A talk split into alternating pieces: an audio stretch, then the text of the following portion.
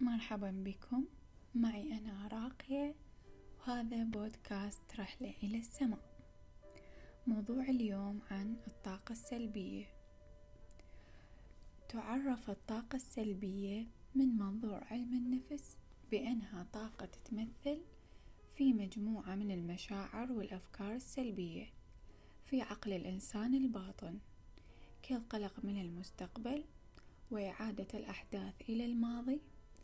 تعمل على خفض الطاقة وإعدام الشغف والقدرة على التحمل.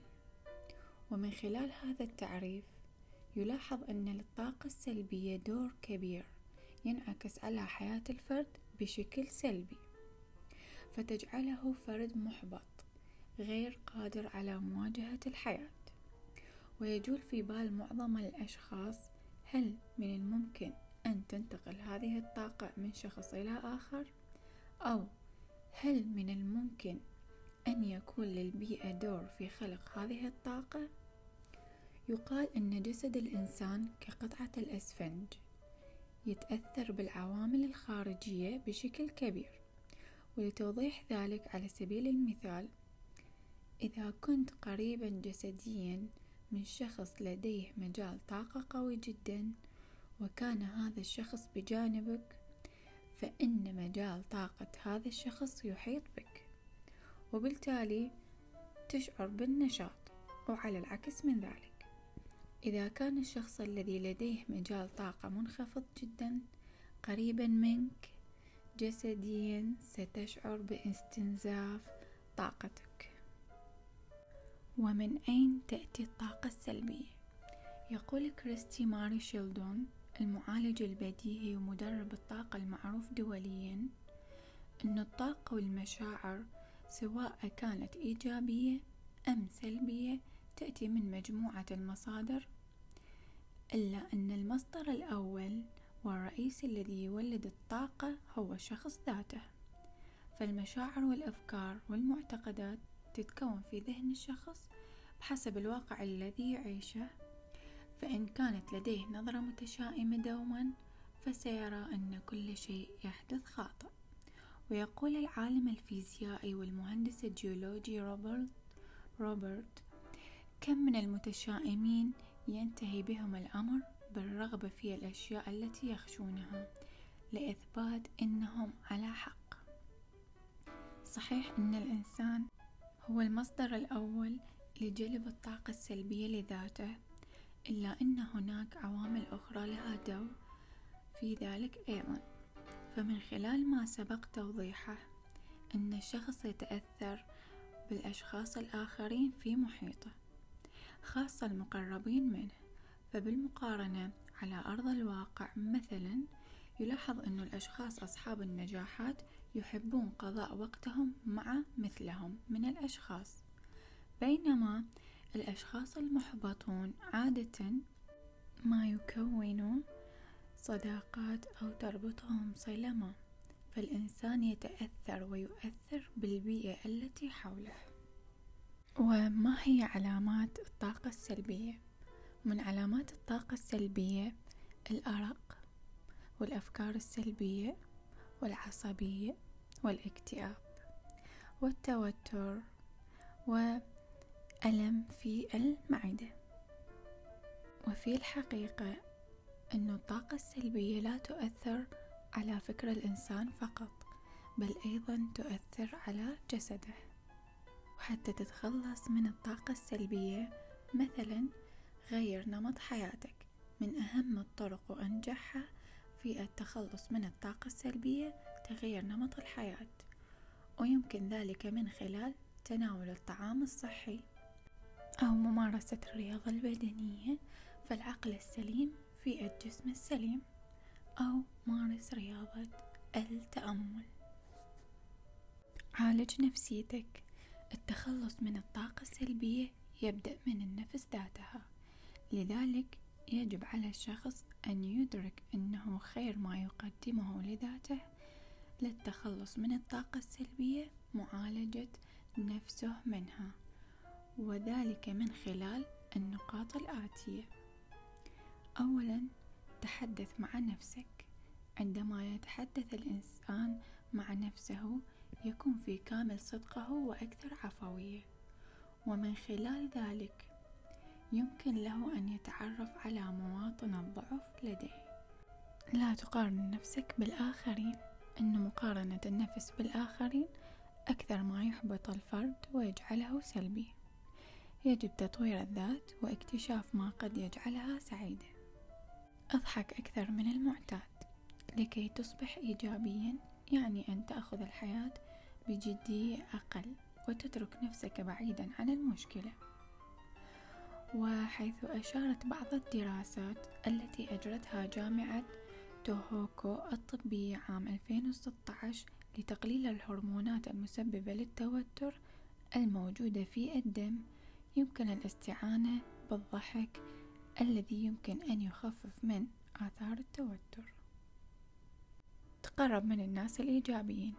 كما ذكر سابقا أن التقرب من الأشخاص الإيجابيين يولد الأمل والتفاؤل وحب الحياة على عكس من قضاء الوقت مع أشخاص كثيرون الشكوى والتذمر ويشعروك بالإحباط. ومساعدة الآخرين. هناك صلة وثيقة.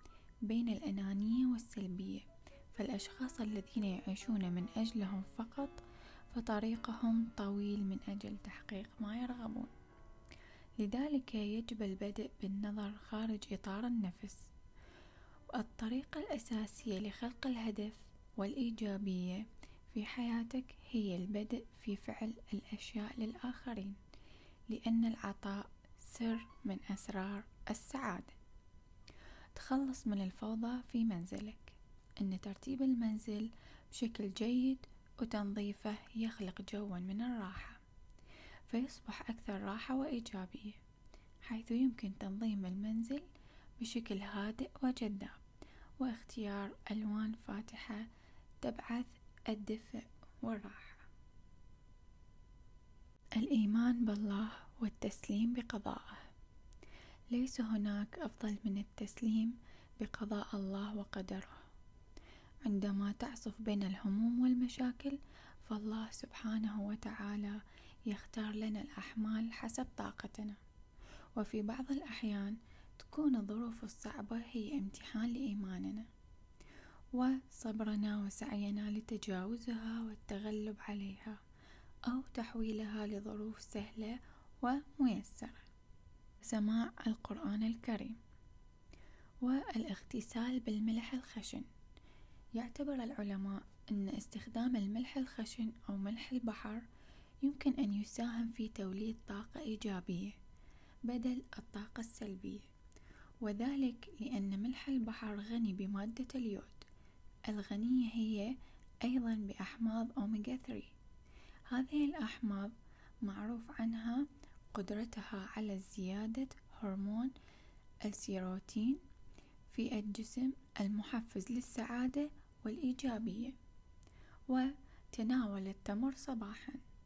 كما أوصانا نبينا محمد صلى الله عليه وسلم بتناول سبع حبات تمر على الإفطار فإن تناول هذا المقدار من التمر صباحا وكل يوم يساعد في تحصين الجسم من الطاقة السلبية.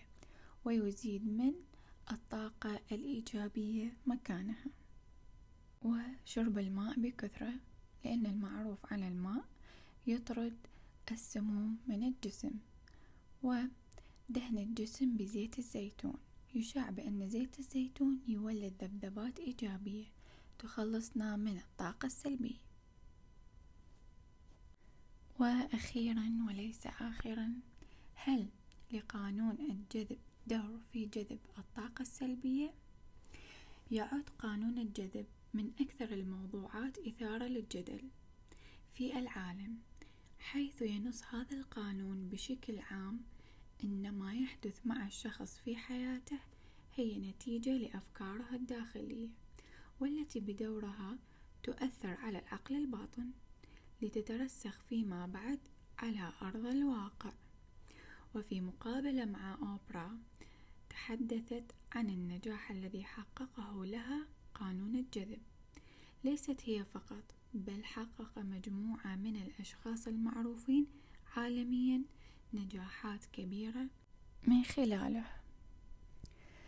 منهم كويل سميث وجيم كاري وأرنولد وبالتالي فإن لقانون جذب صلة وثيقة بجذب الطاقة السلبية.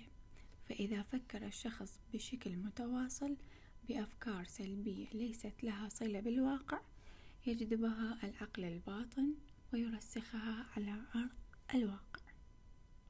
ومن جامعة لندن واحدة من الدراسات الوحيدة لاستكشاف العلاج بالبلور عام 2001 حيث أعطى ثمانين متطوعا كتيبا يشرح الأحاسيس التي قد تكون لديهم أثناء حمل البلورات بما في ذلك وخز الأطراف وزيادة التركيز وزيادة الطاقة. ثم أعطى نصف المشاركين أحجار كريمة أصلية والنصف الآخر من البلاستيك الرخيص. وقد استجاب الأشخاص الذين يحملون الأحجار المزيفة بنفس الاستجابة الجسدية لأولئك الذين يحملون الأحجار الحقيقية. وبسبب هذه النتيجة استنتج فرنش أن الفضل يرجع لقوة الإيحاء power of suggestion وليس للطاقة المتدفقة. وهذه نهاية موضوعنا لليوم. أتمنى تكونون استفدتوا. ونقول take it easy وكن إيجابي حتى تعيش حياة إيجابية أسهل وأجمل وأسعد. شكرا ومع السلامة.